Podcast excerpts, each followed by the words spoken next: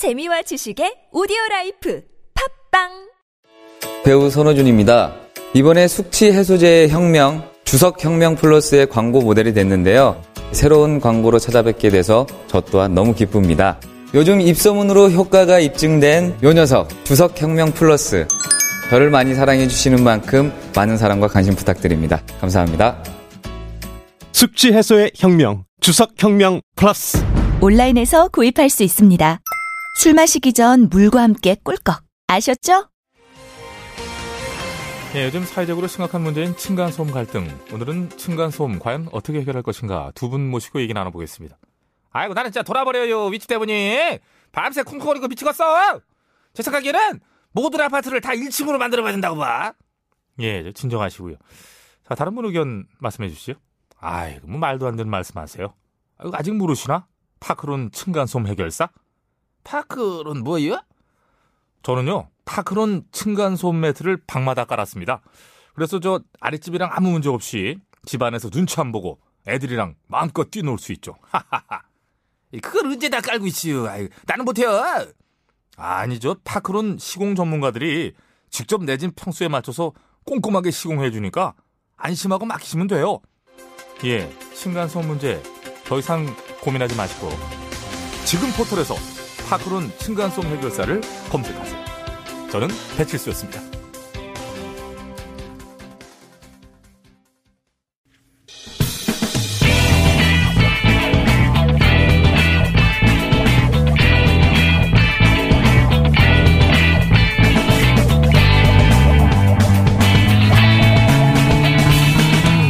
김어준의 뉴스 공장.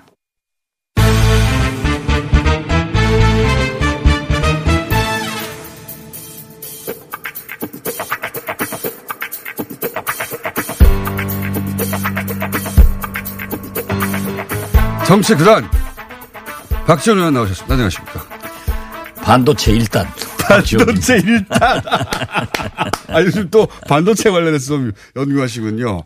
아니, 그 말씀 하시니까 저희가 아침에 조배숙 의원하고 인터뷰를 했는데 그 니카이, 그 저기 자민당의 간사장 넘보트라고 하는 사람을 어제 만나자고 했는데 취소했고 오늘로 연기했는데 그것도 취소했다고 밤늦게. 그러니까 안 만나는 거예요. 아무도. 그, 그쪽에 유력 인사는.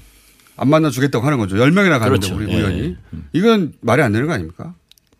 글쎄 외교적으로 보더라도 말도 네. 안 되지만은 일본 측에서 정부에서 아뜨 네. 이렇다 할 어, 결정이 안 났으니까 일본 의회는 굉장히 그다 자민당 일색 아니에요. 그렇죠. 예, 예. 그렇기 때문에 집권 여당으로서 정부하고 어 괴를 같이 하는 것 같아요. 그래도 인사라도 하고 사람들이 왔으니까 의례적인 말이라도 할 수 있는 있을 텐데 아예 안 나와버리니까. 저도 어제 그 니카이 간사장이 정해지지 않았다 했는데 오늘 뭐 11시 반인가 예. 그렇게 됐다고 그래서 오늘 만나나 했더니 아직 안 만나네요. 그러니까요. 그 밤늦게 연락이 다시 왔답니다. 업데이트가 저희도 아침에 됐는데 오늘도 안 만나겠다고 했다니까 10명 왔는데 그냥 가라는 거 아닙니까? 그렇죠.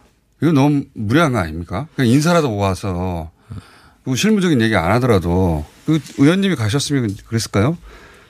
제가 가야죠. 아니 저는 지금 그 사실상 예. 제가 공개할 수는 없지만은 어, 한번 보자 그렇게 아. 일정을 만들어 놓고 있습니다. 아, 의원님이 일본 쪽의 인사들. 바로 니카이 간사장. 아, 그래요? 예. 어, 그럼 10명 못 만났지만 의원님이 단독으로 만나실 수도 있는 거군요. 아니 그러니까 그때쯤 되면은 더 진전이 있어서 그러는지 모르지만은 아, 이번에 그 여시제 예, 에, 이광재 전 지사랑 예. 뭐 김부겸, 김영춘 전 장관들하고 같이 간게 예. 거기 멤버에 제가 가려고 했었거든요. 아, 예, 예. 에, 가서 제가 가면은 니카이 간사장이 그 만찬에 참석할 수 있지 않느냐. 아하. 그래서 제가 연락을 해보니까 예. 아, 오시기는 오시는데 예. 별도로 만찬을 하자. 아, 의원님만 따로. 예. 그리고 자민당 원래 관계자들. 인연 있으신, 있으신. 아, 저하고 아주 뭐 어. 그거 천하가 다 아는 일인데 역시 공장장은 아, 저하고 아주 그 굉장히 가깝죠. 그렇군요. 그래서 그러니- 따로 보자. 예, 따로 보자. 어. 그래서 조만간 따로 보실 계획이십니까? 뭐 절중에 있습니다. 혹시 의원님이 가서 만나야 되니까 이 의- 의원단 10명 간 건 만나지 말라고 하신 거 아니에요? 제가 그렇게까지 비애국자는 아니죠. 하여튼 뭐 조만간 만나시게 된다고 하니까 자, 어, 일본이 그 화이트리스트에서 우리를 배제할까요? 어떻게 보십니까? 저는 오늘 ALF에서 네. 어, 강경화 예. 고노 장관 회담을 굉장히 중시했고요. 네. 저는 이 미국 아 죄송합니다. 일본에서 한일 정상회담은 없다. 예. 이렇게 얘기를 해서 혹시 한일 외교 장관 회담도 하지 않을까 하고 걱정을 했는데 안, 하- 안 할까봐. 예. 예, 걱정을 했는데 고노 외상이 3일 전에 에, 기자들이 질문하니까 에, 아직 계획이 없다. 이렇게 아직 얘기를- 계획이 없다. 예, 그런 거 보면은 만난다. 폼페이오 그러니까 미국 쪽에서 이렇게 뭐 중재하려고 하는 듯한 움직임은 있는 것 같은데. 그렇죠. 예, 그래서- 그러니까 네. 어, 만난다. 그래서 저는 에, 강경화 고노 8월 1일 네. 회담에서 최소한 취소, 보류 혹은 연기라도 돼야 된다. 네. 이걸 굉장히 중시했는데 지금 내일 결정된다는 게 전망인데. 그렇죠. 예, 근데 그러니까 내일 또 만납니다. 장관. 예, 오늘이 굉장히 중요한 거예요. 오늘이. 어, 강경화 장관이 진짜 실력을 발휘해야 되는 날인데 더 좋은 것은 예, 폼페이어 네. 미 국무장관이 ARF에 가서 뱅콕에 가서 먼저 강경화 장관을 만나고 고노 외상을 만나고 그 다음에 삼자 회동을 하자 음. 이렇게 됐고 어 표면적으로는 적극성을 띄우고 있는 것 같지 않지만은 또 일부 보도에는 미국이 적극적으로 개입을 한다. 물밑에서는. 예. 그런데 물론 어, 트럼프 대통령은 한일 양국 간의 해결할 문제다라고 했지만은 이미 에, 한 열흘 전 스틸웰 네. 미 국무성 차관보가 한국에 와서 어, 일본으로 가면서 미국이 적극적으로 개입하겠다. 네. 이건 미국이 개입하는 거예요. 왜냐하면은 한미일 지소미 네. 이런 방위 문제도 있지만은 이 경제 문제만 하더라도 미국도 큰 타격이거든요. 자, 그러면은 결과적으로는 내일, 그러니까 오늘 강경화 장관 고노 회상에 만나고 미국도 적극적으로 물밑에서 중재하려고 하니 내일 화이트리스트 배제는 아마도 연기될 가능성이 있다. 이렇게 보시는 거네요. 저는 그렇게 봅니다. 지금 뭐 미국도 부인했지만은 우리 한국은 자산을 매각하지 말고 네, 그렇죠. 또 일본은 더 이상 아무 조치도 하지 마라. 뭐 이렇게. 일본은 조치를 하지 마라. 네. 그래서 당분간 연기를 해 가지고 더 좋은 대화를 해 나가자. 그렇게 하고 또 미국도 적극적으로 나서기 때문에 이게 희망이 있다 이렇게 봅니다. 일본도 화이트리스트 배제를 하면 우리도 전면적으로 나올 수밖에 없으니 그게 일본 경제에도 피해를 주니 사실은 누군가 이렇게 어 중재해주고 빼주길 내심은 바라지 않을까요? 아 그렇죠. 네. 뭐 스스로는 못해도 네. 일본도 우선 도덕적으로 일본 국내의 지식인들이나 일부 언론들이 자유무역 국가로 이렇게 경제 성장한 일본이 보호무역 어? 보복을 하는 것은 있을 수 없다. 그리고 한일 양국이 이렇게 나빠져서는 안 된다. 또 경제적으로도 일본도 엄청난 손해거든요. 우리도 손해지만은 중국, 미국 전 세계의 IT 업계가 막강한 지장, 막대한 지장을 받기 저희가 또 때문에 2부에서 일본 전문가하고 또 인터뷰를 했었는데 일본 반도체 산업에도 큰 타격이고 예. 네. 막주 막대한 피해를 입힐 거라고 하더라고요. 이대로 계속. 아 그렇죠. 네. 일본이 이제 반도체를 우리나라에 37년 전에 넘겨주고 네. 거기는 뭐 소재 산업으로 다 돌아갔기 때문에 네. 지금 우리가 핸드폰 하나를 갖더라도 거기 일본 소재가 들어가지 않으면 안 되거든요. 어, 반도체도 마찬가지고. 예, 반도체도 그렇고 모든 게 그렇습니다.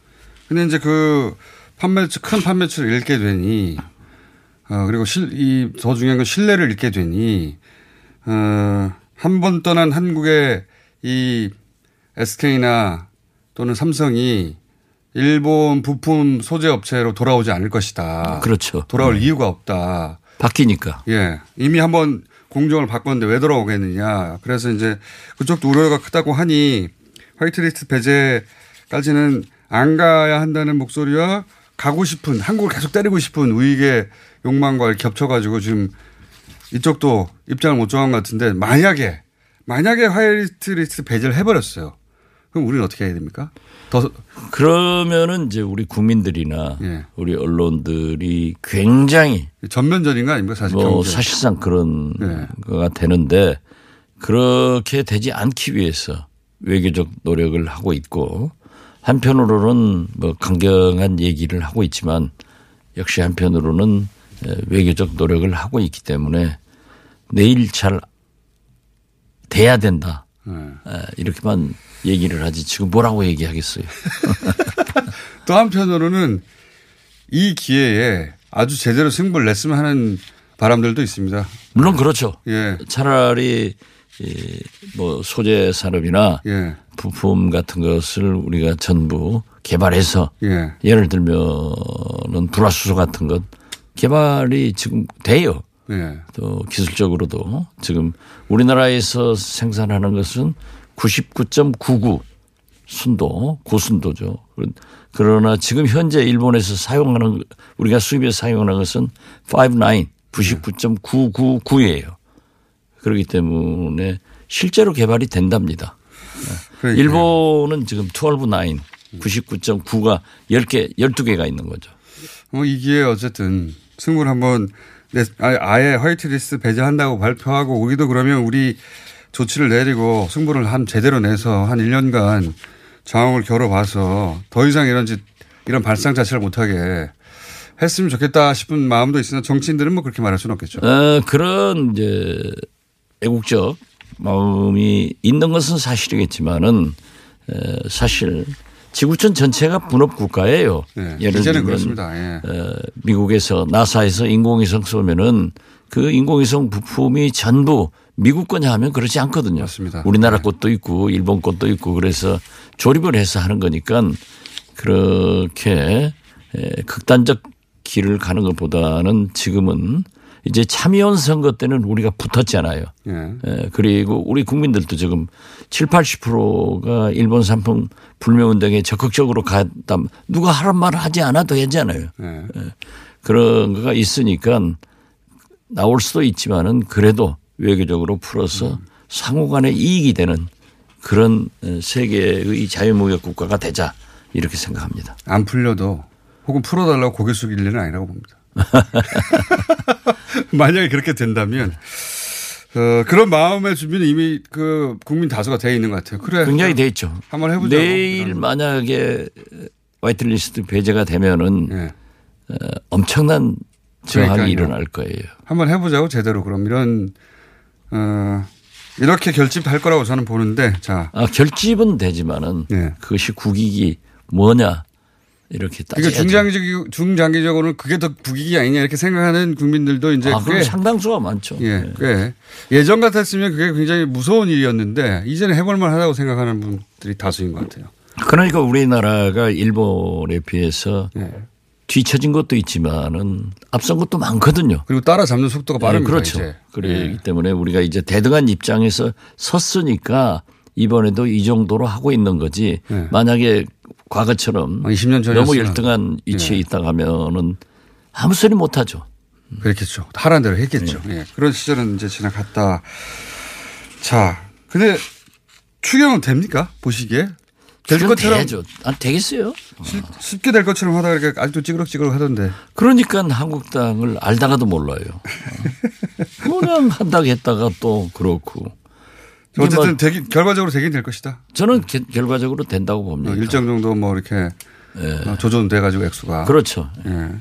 저 정도 거기 뭐 그 전체가 7조 미만이기 때문에 크지도 않아요, 사실은. 크지도 않고 예. 그리고 어, 사실 지금 경제가 어려운데 꼭 7조 추경이 들어가서 우리 경제가 확 좋아지는 것이 있겠느냐 그런 큰 기대는 없어요. 네. 그렇지만은 강원도 산불이나. 어, 저 포항 지진 피해 당한 그런 분들에게 그래도 국가가 있으니까 구해준다고 하는 그런 것도 보여야죠.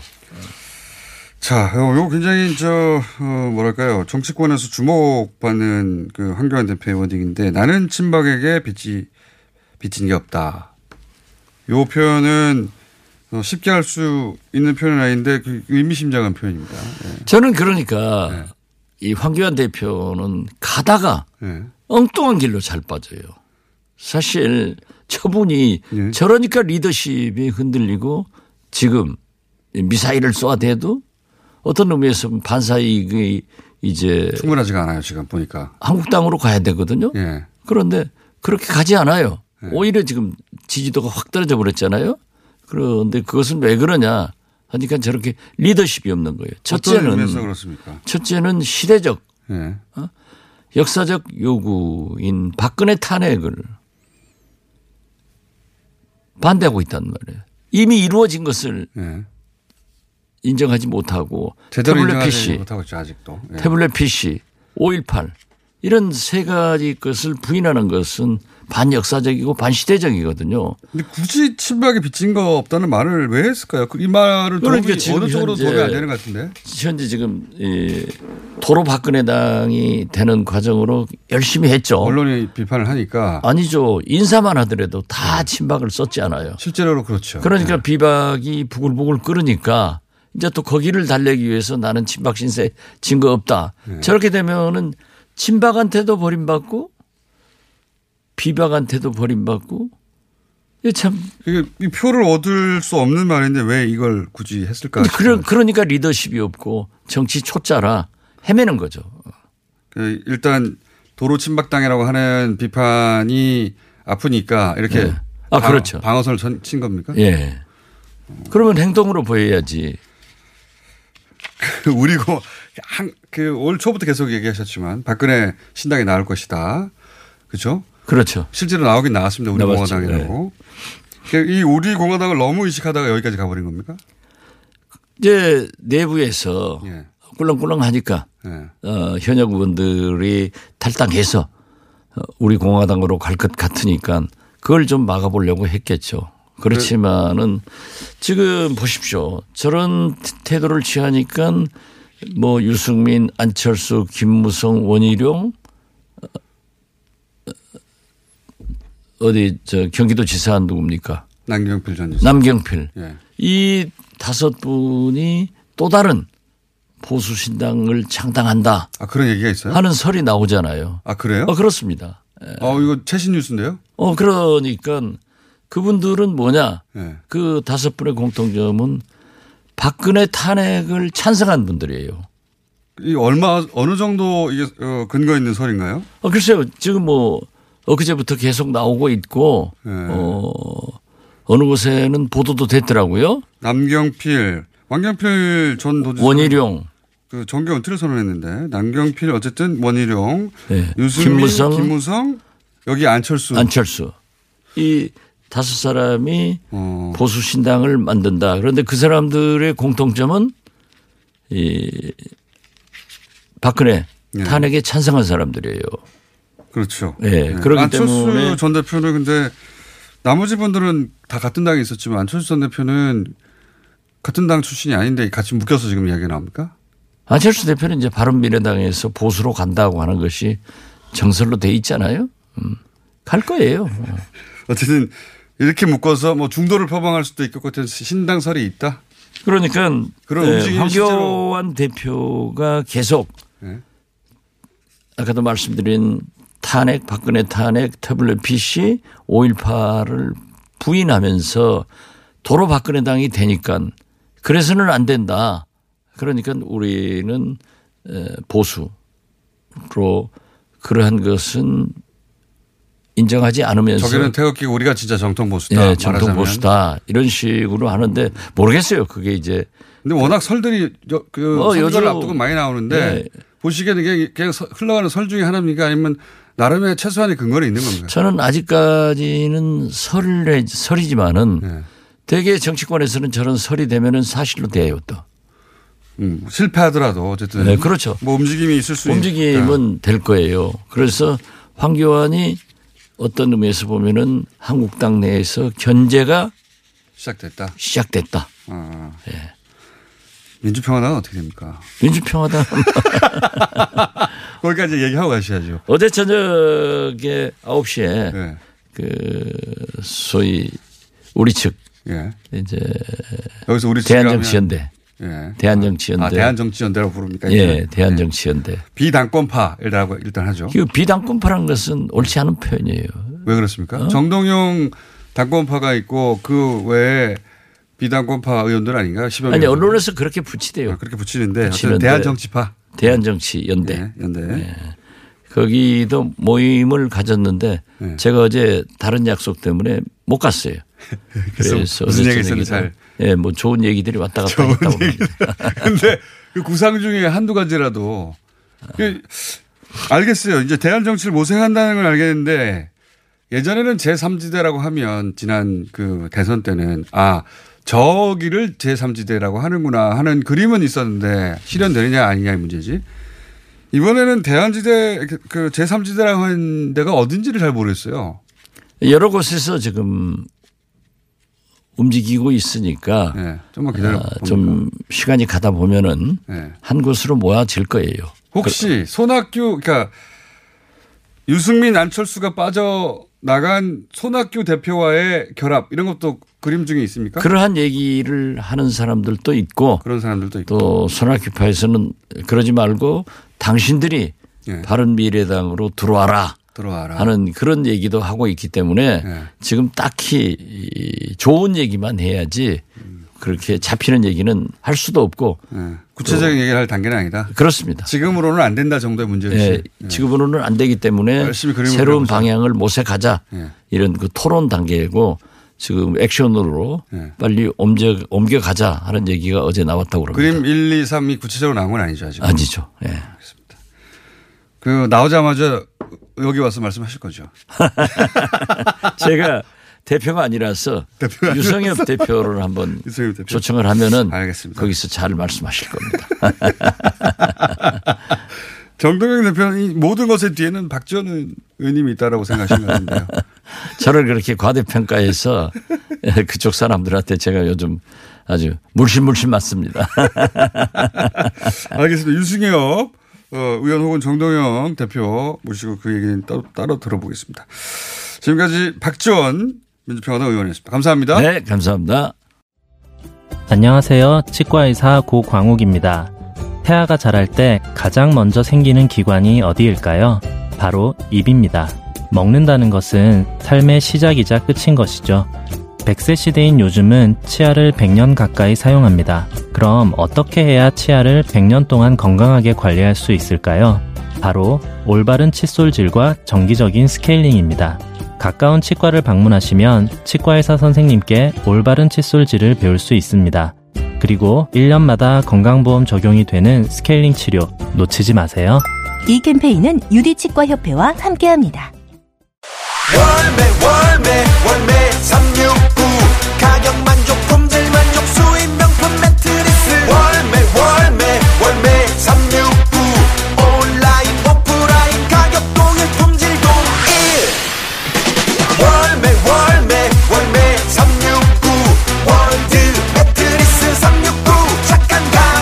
월드 매트리스 369. 온 오프라인 동일 판매.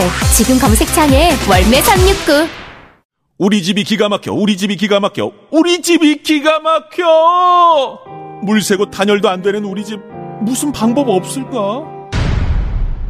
자율주택 정비 사업이 있잖아. 그게 뭐야? 이웃끼리 낡은 단독주택이나 다세대 주택을 개량하는 사업인데 용적률 인센티브도 받을 수 있대. 에이, 그럼 뭐해. 비용 부담이 큰데. 주택도시기금에서 연 1.5% 금리로 사업비의 최대 70%까지 융자 지원을 해준대. 그런 게 있었어?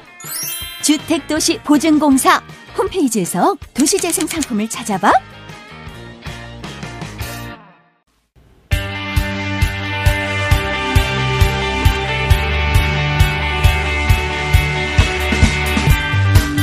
자, 그것마저 알려주마. 리얼미터 안녕하세요. 김주영입니다. 예.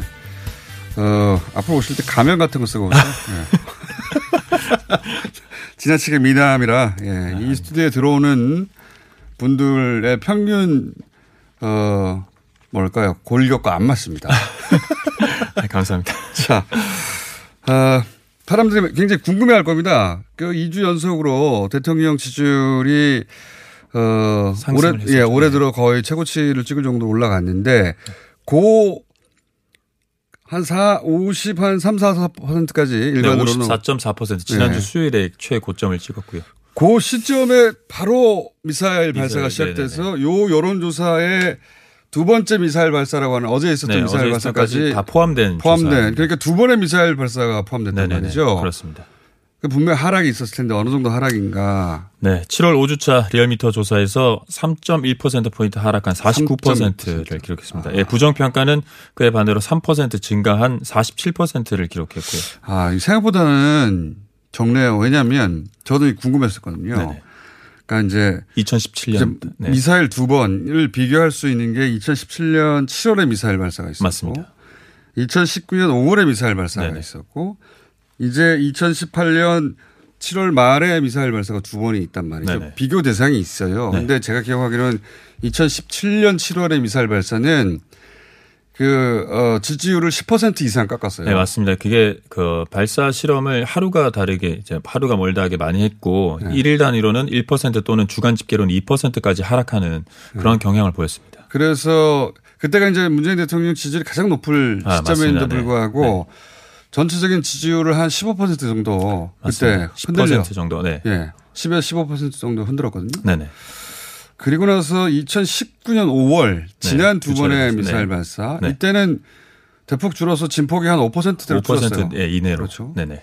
이번에는 한 3%대 네네, 정도. 3% 정도로 이제 그렇게 북한 이슈에 대해서 예. 대통령의 지지율이 그렇게 큰 변화가 없는 양상을 보이고 네, 진폭이 있습니다. 이제 주- 계속. 네네. 아마도 이제 이렇게 여러 번 겪다 보니 어, 국민들도 여러 번 여러 언론을 통해서 어떤 일인지 그게. 어떤 어, 무엇을 의미하는지 접하게 되고 하면서 그 미사일 발사가 우리 그 국내 정치 미친 영향이 계속 줄어들고 있어요, 그죠? 맞습니다. 그래서 그거 한번 확인해 보려고 했는데 역시 줄긴 그러니까 하락은 했어요. 하락하긴 했습니다. 어제 같은 경우가 이제 48.5%로 예. 그나마 가장 큰 폭으로 하락하긴 했는데요. 두 번째 미사일 발사니까요. 네네네네. 예. 근데 전체적으로는 3%대. 네네. 그리고 그래서 49% 음.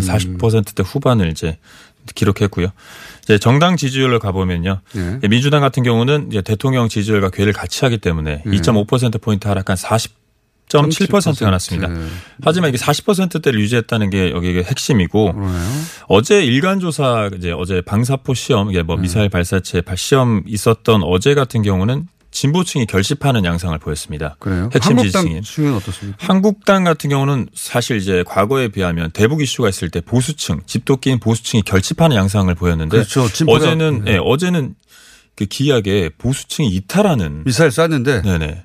이 아마 일 네. 아니 그 그게 대통령 지지율 민주당을 지지율을 떨어뜨리는 것까지는 자연스러운 흐름인데. 그 진폭의 문제지.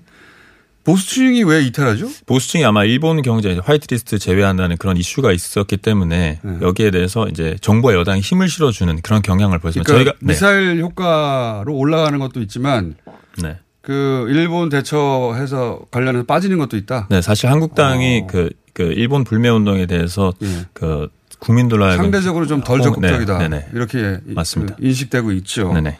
근데 그런 인식이 자꾸 퍼지면서 한국당 결집층을 또 어, 그 이완시키는. 이완시키는 네, 그런 저희가 오마이뉴스 의뢰로 제가 조사를 했었는데 네. 어 일본 불매 운동이 단편적이지 않고 굉장히 이제 신중하다라고 이제 보수층마저도 긍정적인 효과를 이제 보냈거든요. 일본 아, 불매 지금 운동에 현재. 정부의 네네. 대응에 대해서는 맞습니다. 일본 네네. 관련해서는 현 정부를 지지하고 보수도. 네, 맞습니다. 근데 이제 미사일 이슈는 현- 현 정부의 불리한 이슈가 맞고. 네네네. 전체적으로 3% 마이너스 효과인데 그 미사일 발사 효과로 상승한 민주당, 한국당의 폭이 어, 더 크지 않고 네, 그렇게 크지 않고 이탈시킨 것이 일본 네네. 대처입니다. 맞습니다. 네네. 아, 그렇게 그래서 분석되었습니다. 한국당이 상승을 하긴 했는데 얼마나 상승했습니까? 상, 한국당은 전 주간 집계 대비 2.8%포인트 상승한 29.5%로 2주째 하락하다가 어, 30%대를 근접하는 그런 결과가 어, 나왔습니다. 그래도 30%가 안된게 진폭 그러니까 상승폭이 좀 낮네요 생각보다는. 네, 맞습니다. 이게 근데 한국당은 이제 북한 이슈보다는 오히려 일본 이슈에 더 대처를 잘해야 되겠네요. 네. 이 핵심 지지층이 민주당 같은 경우는 진보층이 65% 이상 핵심 지지층의 지지를 얻고 있는데 한국당 같은 경우는 저번 주에 50%대 이하로 핵심 지지층이 보수층이 결집이 그 되는 보수층이 북한을 상대하는 이슈에 민감하기도 하지만 일본을 상대하는 이슈에도 민감한 거예요. 네, 그렇죠. 지금 이제 어. 온 국민이 하- 힘을 모으는 상황이니까. 그건 한국당으로서 당혹스러운 지금 상황인데. 네, 그런 게. 어쨌든 전체적으로는 그 여야가 3%대 이내에 오름폭 내림폭을 네. 가져가는 정도 네. 효과가 있었다. 다른 네, 정도 바른미래당 같은 경우는 0.2%포인트 상승한 5.5% 2주째 오름세를 보이며 5%대를 지속하고 있고요. 정의당 같은 경우는 2주째 하락하면서 6%대로 떨어졌습니다. 그래서 6.1%를 기록했는데 어제 일간 조사에서 정의당의 진보층이 민주당으로 이제 이동하는 그런 양상을 네. 보였습니다. 미사일이? 네네. 그렇군요. 자, 그러니까 통상적인 예측하고 좀 다른 움직임입니다. 네. 어제 같은 경우는 좀 저희도 되게 신기한 그런 조사였습니다. 자, 평화당 같은 경우는 0.4%포인트 상승한 2.4%, 공화당 같은 경우는 0.1%포인트 상승한 2%를 기록했고요. 무당층은 0.3%포인트 하락한 12.4%. 이번 주중조사는 TBS 의뢰로 리얼미터가 7월 29일부터 31일까지 사흘 동안 전국 19세 이상 1,500, 1,508명을 대상으로 유무선 전화 면접 자동답 혼용 방식을 실시했고 표본 오차는 95% 신뢰 수준의 플러스 마이너스 2.5% 응답률은 4.8%포인트입니다. 자세한 사항은 리얼미터.net 또는 중앙여론조사 심의위원회 홈페이지에서 확인할 수 있습니다. 우리 공화당도 의외로 계속 2%대 전후로 움직이네요. 네, 맞습니다. 이게 어 처음 이제 창당을 하고 예. 어 보수층에서는 5%까지 올라가면서 민주평화당을 앞서는 그런 경향도 있었는데 어 사실상 여기 정도가 네, 네. 일단 뭐 네, 한계가 뭐랄까 있지 않나. 네. 노출도가 높지는 않으니까요. 그런 거에 비하자면 어쨌든 꾸준히 나오긴 합니다. 우리 공화당이. 자, 일제 불매 운동 계속 연속으로 4주째 조사하고 있습니다. 참고로 첫 주 7월 10일 날 7월 10일 부터, 조사했을 네. 때 현재 참여하고 있느냐 48%. 아, 48%. 2차 때는 6.6%포인트 증가한 54.8%, 55%가 나왔고요. 3차 조사 때는 62.8% 그리고 4차 조사 어제 있었던 건 64%까지 참여하고 있다 이미. 네네네. 현재 참여하고 있다. 어. 네. 이게 명수로 따지면요. 저희가 19세 이상 성인 남녀 4,320만 명 기준으로 64%는 2,780만 명이 지금 현재 참여하고 있다. 거의 3천만 명이 동참한다는 겁니다. 그렇죠. 거의 뭐 예. 3명 중에 2명, 10명 중에 8명. 굉장한 거예요. 이런 적이 없었어요. 일본 불매 운동이 이렇게 장기화된 적도 없지만 네. 이 정도의 참여도를 끌어들인 적도 없었어요. 그러니까 이게 그 정치인들이 좀 착각하는 것이 자꾸 본인들이 큰 문제를 자신들 해결해낸 사람이 되고자 하는 음. 경향이 있고 그건 당연한 정치인의 욕심이긴 네. 한데 국민들은 싸울 준비가 돼 있어요. 조금 어렵더라도 이번 기회에 어, 제대로 해서 다시는 이런 일이 없도록 해야 되겠다는 네. 그런 정도의 마음가짐이 있어요. 그러니까 어, 민심을 잘 헤아려야 합니다. 네네. 그리고 앞으로 참여하겠다는 뭐 거의 똑같네요. 네, 뭐, 그, 68%. 맞습니다. 이게 상승폭이 약간 네. 둔화되긴 해도 그래도 계속 상승하고 있다는 음. 거에 굉장히 핵심이. 앞으로 참여하겠다는 게 68%, 이미 참여한다는 사람이 64%면 한 3% 정도는 제외하고 어, 다 참여 이미 하고 있다는 얘기죠. 맞습니다. 예. 네. 그러니까 앞으로 요 수치, 그러니까 앞으로 참여하겠냐는 수치가 더 크게 늘어날 것 같지는 않아요. 그죠? 네, 왜냐하면 그쵸. 이걸 부정적으로 추- 여기는 분들도 있긴 있잖아요. 네. 그래서 저희가 보수층 같은 경우는 1차 조사 때, 2차 조사 때 다소 하락했으나 3차 네. 조사 때는 그 이념 성향자 12.1%포인트나 큰 폭으로 상승하면서 동참하겠다고. 어, 보수층에서. 네네. 그리고 사- 보수층이 지금 한국당에서 빠져나간 그 층이군요. 말하자면. 뭐 이완된 그런 지지층이라고 이완된. 할 수도 있- 있죠. 네. 그래서 4차 조사 때는 약간 이제 하락하게 한 5%포인트 하락하긴 했지만 41.7%가 보수층에서. 동참, 예, 동참하겠다. 그러니까 자유한국당을 지지하는데 네. 난 여기는 그 적극적으로 참여하겠어가 40, 하겠어가 40%가. 네네. 그리고 뭐 향후 참여하겠냐도 굉장히 팽팽한 게 48%, 48% 음, 보수층에서 그러니까요. 이런 경향을 하고 그, 있습니다. 그동안 그 보수야당에서 북한 이슈가 가장 강력한 이슈였는데 네. 그- 항상 그래왔는데 맞습니다. 어, 이제는 아닌 것 같아요. 이 일본 이슈가 북한 이슈를 압도하는 수준. 영향이 없는 건 아닌데 분명히. 네네. 영향이 제한적이다. 네, 맞습니다. 전에 비해서. 다음 주, 다다음 주 다시 나오시죠? 다다음 주에는 가면을 쓰고 나오죠. 얼굴이 지나치게 빛이 납니다. 자, 리얼미터의 김주영이었습니다. 감사합니다.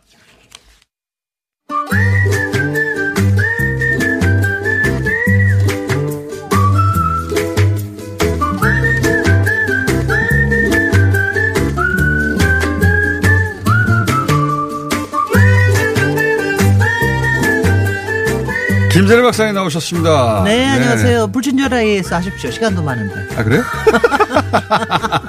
시간이 충분히, 아, 아 그, 그 사이에 1, 초 줄어들었네. 네. 그냥 하시죠, 이제. 불친절한 AS 한번 해볼까요? 예, 예, 해보세요. 짧은 거. 네. 어, 다카시 소장에 대한 문자가 많이 왔습니다. 예. 아, 너무 용감해. 그러니까요. 아니, 인터뷰, 인터뷰. 이렇게까지 비- 솔직, 한국. 인터뷰 비를 꼭 달라. 나는 그게, 그게 너무 마음에 들었어. 아니, 근데 그 일본 사람들이 그런 것들을 참 철저하게 하거든요. 네. 근데 그것도 저 방송에서 그렇게 얘기하는 거. 그러니까 뉴스 공장이 뭔지 모르시는 분이시. 그 모르는 거죠. 이분이 정치나 이쪽은 관심이 없는 분이고. 네. 근데 이제 본인이 전문가여서 너무 잘하는 영역이라 이건 너무 말이 안 된다고 하는 거죠. 네. 근데 그거를 어차피 현업도 떠났고 이제 본인이 36년간 그 현업에 있다가 떠났고 본인이 다 해본 거래요. 그 네. 공정도 교수로 있고 연구소도 하고 책도 썼고 그 책의 내용을 제가 그 훑어봤는데 그분의 전망이나 분석이 맞았어요. 네. 앞으로 이렇게 된다고 하는 것도 맞았고 현재. 근데 본인이 보기에는 이제 안 돌아간다는 겁니다. 네. 한국 업체가 일본으로 안 돌아온다는 거예요. 그럴 이유가 없다. 글쎄요. 어, 공정 어렵게 어렵게 해서 다 바꿨는데 왜 그걸 또 하냐. 안 돌아온다. 안 돌아온다는 거를 이 업계는 너무 잘 알아서 큰 걱정에 빠졌다는 거예요. 글쎄 말이죠. 근데 일본에서도 지금 일본 정가에서 약간의 변화의 조짐은 좀 보이긴 하더라고요. 그러니까 아베가 어디 언제까지 고집을 세울지는 모르겠는데. 자기들도 그런 소리 듣지만 네. 인정하고 싶지 않은 거겠죠. 아, 쉽지 않. 칼을 쉽- 뽑았는데. 아, 그럼 그래. 칼 뽑고 어디까지 가나 보자고 어디.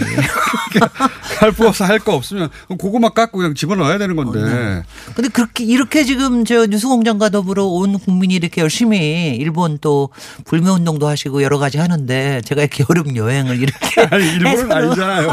자, 이탈리아. 그러니까 일본 가지 마시고요. 이태리 가십시오. 그리고 제가 이탈리아. 얘기하는 게 그 이태리 가면 근데 돈이 많이 들 거라고 생각을 하지만은 거기도 소도시로 다니면 돈이 많이 안 들어요. 네. 맞습니다. 비행기 값만 이제 비행기 값은 미리 예약을 하셔가지고 좀 싸게 그렇죠. 하시고 그 다음에 가면은 제가 얘기하면 하루에 네. 15만 원에서 20만 원이면 충분히 다닙니다. 먹고 자고를 먹고 다. 자고 하는 네. 게 그러니까는 그 이쪽 괜찮고요. 그리고 제가 오늘 15만 원은요 한국에서도 들어요. 아, 아 15만 원이 뭡니까? 그래서 한국에서는 네. 보통 가면은 한 25만 원꼴 호텔까지 그러니까 하면 여행을 해외여행을 네. 많이 가시는 이유가 네.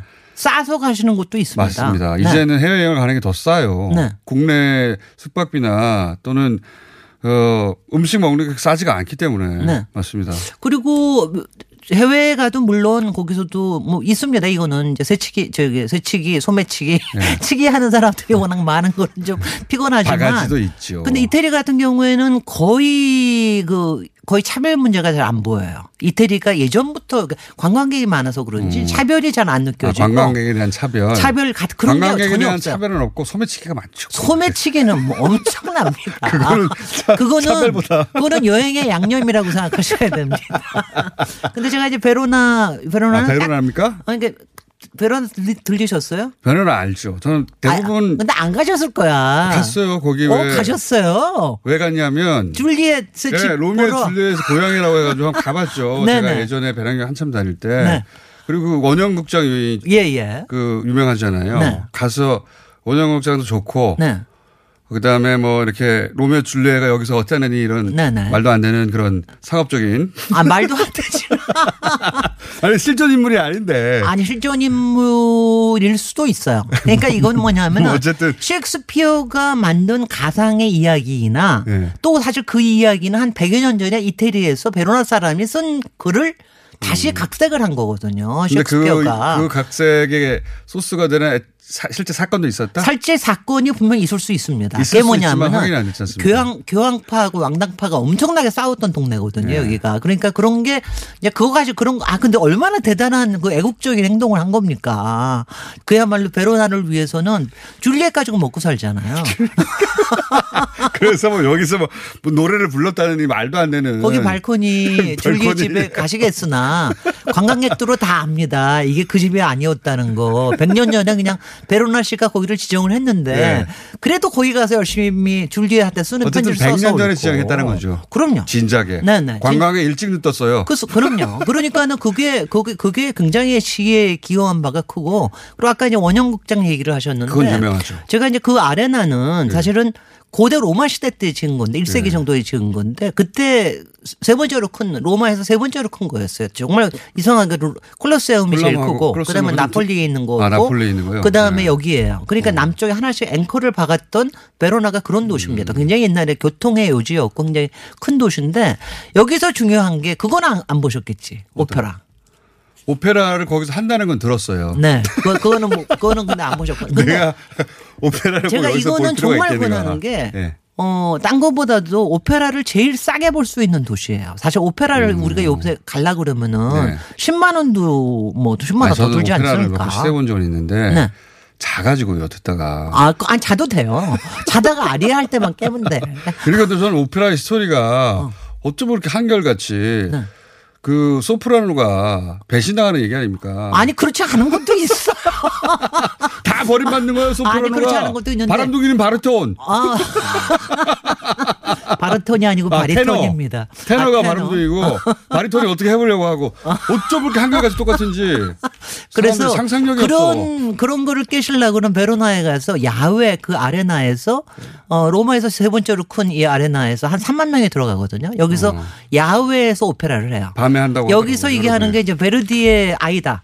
이게 이제 게- 이게 가장 이게 여기서 초연을 했거든요. 음. 초연을 했다고. 그것 네. 때문에 여기서 이제 오페라의 야외 오페라의 시작이 된 건데 약간 무지무지 그 그 점 이거는 꼭 가. 왜냐하면 여행 가서 하시면 뭐 이제 여행 가시면은 미리 예약해라 뭐 운운하라 그러는데 다 거짓말이야. 거기 가서 거기 가서 하루 아침에 살 수 있어요. 맞습니다.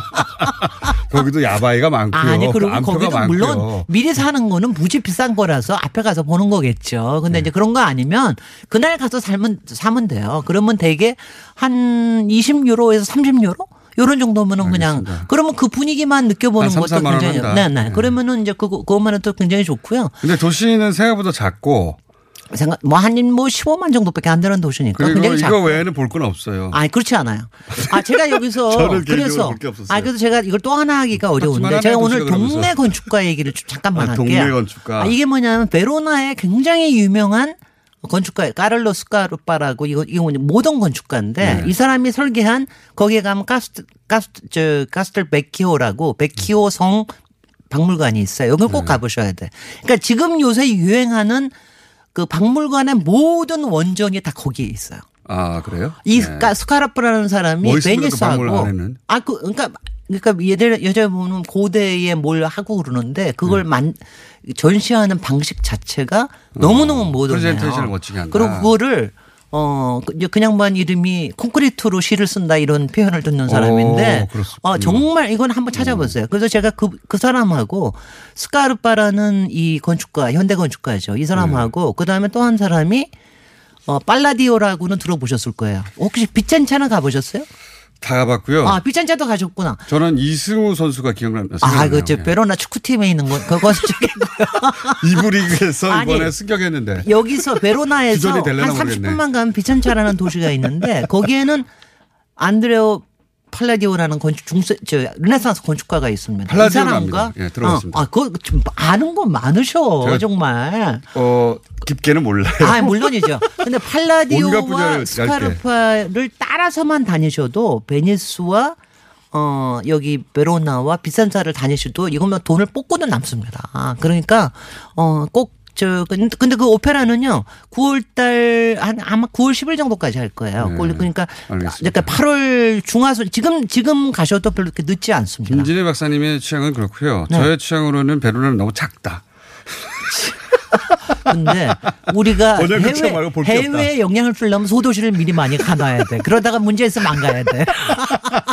그걸 일본의 소도시들이 지금 난리가 났거든요. 그러니까 그- 그렇다면서요? 그거 아 정말 정말 저기 하거든. 대마도 같은 경우는 90%가 한국 사람이기 때문에 엄청나게 크니까 평소에 소도시를 많이 가져서 소도시의 경제권을 우리 손에 줍시다. 페루나가 작긴 작아요. 저도 그렇게 작을 줄 몰랐어요. 네. 우리 동네가 이렇게 작아. 아니 근데 작은데 네. 이태리에 놀라운 게 베로나든 피렌체든 피렌체 더 작은데 네. 거기 부자들이 그렇게 많아요. 어. 그러니까 옛날에 산업의 중심지고 네. 뭐 포도주뿐만이 아니라 금세공이며 이런 부자들이 많은 중소도시가 강한 도시 강한 데가 또 이탈리아거든요. 가족 참 기업도. 많고. 네, 가족 기업도 많고 패션 기업도 많고 그래서 이쪽에 음. 오- 그래서 요제세 번에 걸쳐서. 예. 베니스와 밀라노와 베로나 여기를 갖다가 한번 한 루트로 통해서 알겠습니다. 가, 가보시 김진애. 박사님이었습니다. 안녕. 안녕.